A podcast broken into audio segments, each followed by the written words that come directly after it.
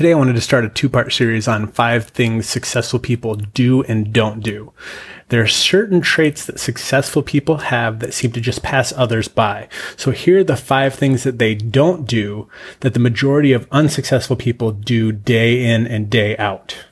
One, they don't pay attention to what people think. Successful people don't get caught up in worrying about what other people think of them. Two, they don't play the comparison game. The only person they compare themselves to is the person that they were yesterday.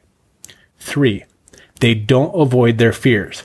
Successful people understand that if doing a certain thing scares them, that's probably the reason why they should be doing that thing. Four, they don't let obstacles get in their way. They accept failure because they know it's a part of life and they can always learn something from it. Five, they don't make up excuses. Successful people realize that they're in control of their lives. They own their own thoughts and actions.